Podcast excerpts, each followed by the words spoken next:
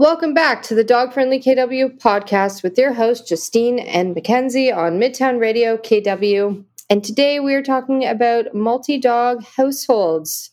Are you looking to get your dog a dog? Well, today we're going to talk about what it's actually like to have multiple dogs under one roof. So, if you're a new listener, um, we should probably introduce ourselves again. It's been a hot minute. Yeah. Um, yeah, let's introduce ourselves and our pets. Um, and uh, maybe that will add some context to this episode. So, Justine, why don't you start? Yeah, so I am Justine. Um, I am a co host on the podcast, and I have two pets. I have Marshall, who is an 85 pound rescue mutt from northern Manitoba. He's a big jumbled mutt mix of all different types of breeds. Um, and we also have a cat. He is five years old. His name is Gerald. He's all black and is very cute and a little skittish.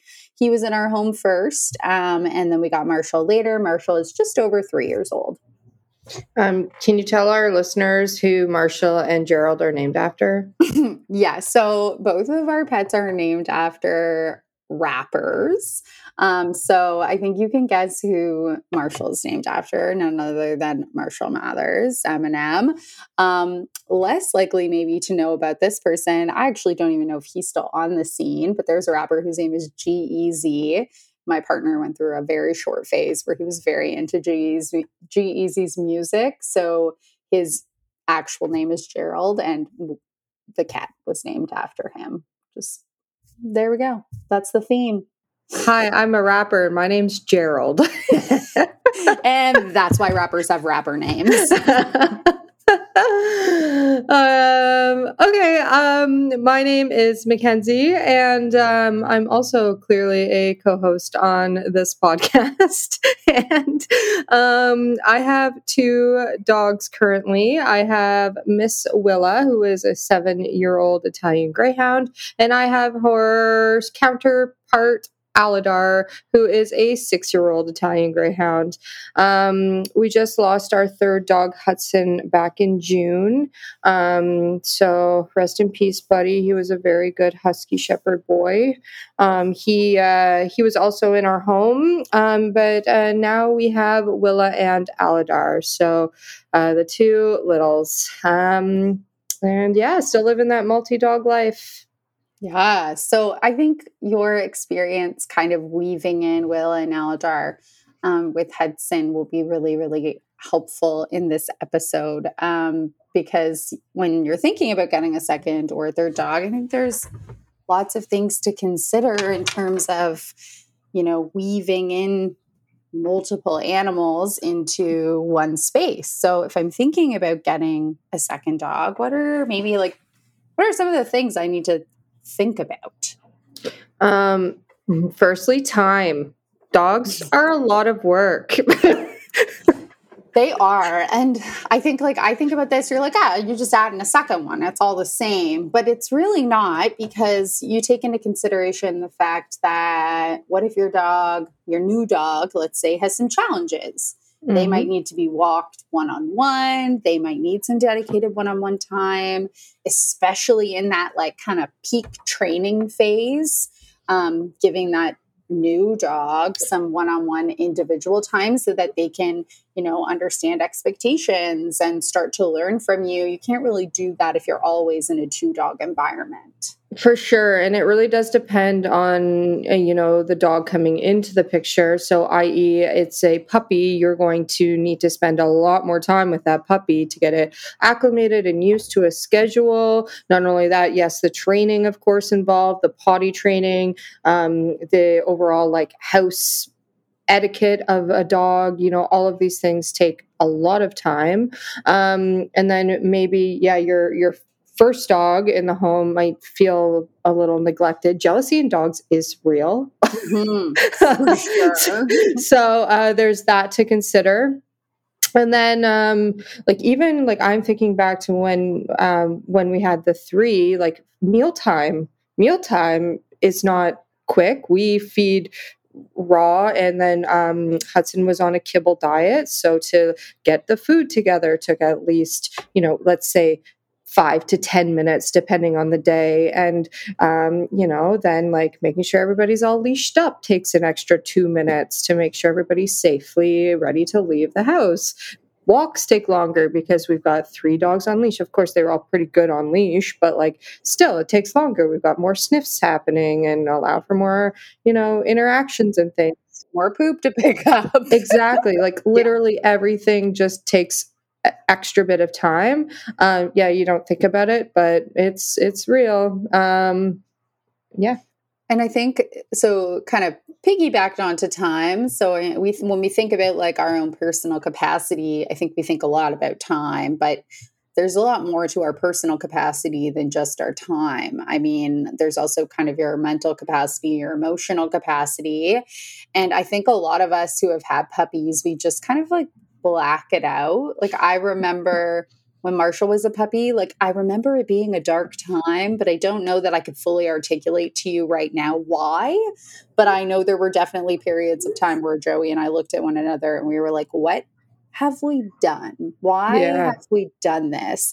And it, it doesn't last a super, super long time, but that period of transition, it is emotionally taxing. You're not sleeping as well. You're potentially getting up once or twice or multiple times a night, depending on the puppy, to to take them out. There's just heightened anxiety about having, you know, a new dog in the home and managing particular maybe behaviors or challenges. Like aside from time management, it's also taking up this this emotional mental capacity.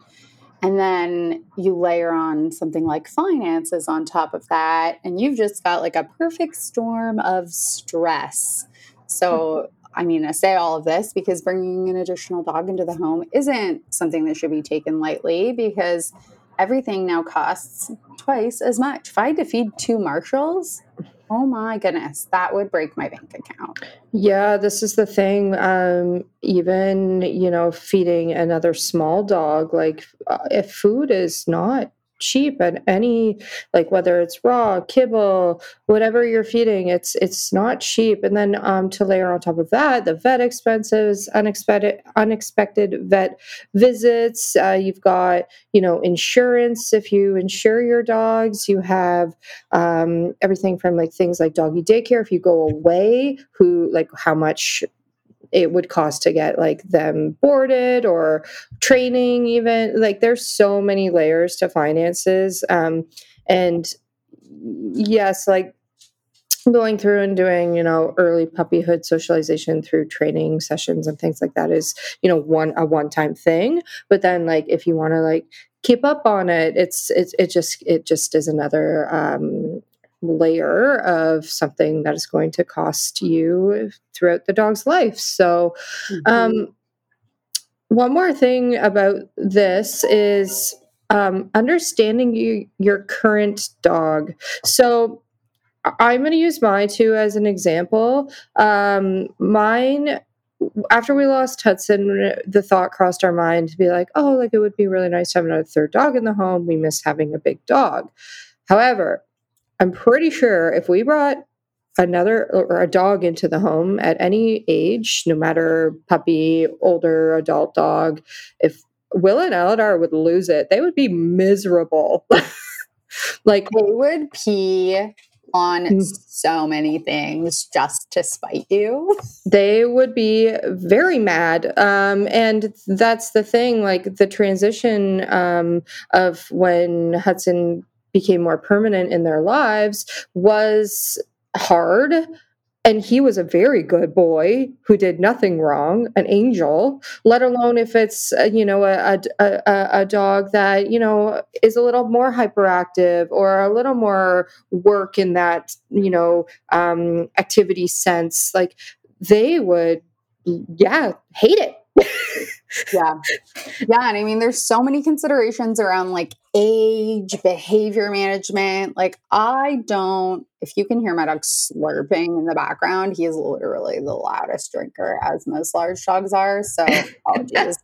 but it is a dog podcast. So, you know, you get what you get. Um, yeah, age is a big thing, but also, yeah, these behaviors. So, Marshall, he's a guarder.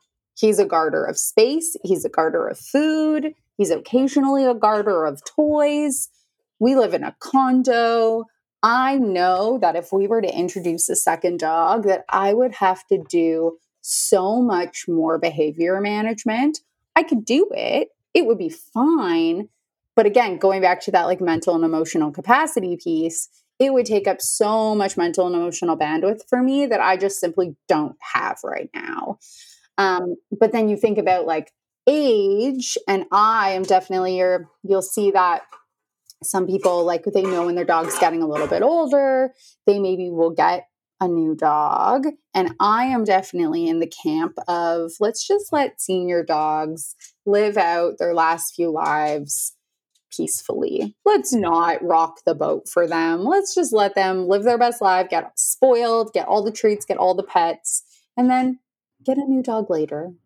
Yeah, don't get me wrong. There are some older dogs out there that do enjoy the company of other dogs. This would be like a very like particular situation.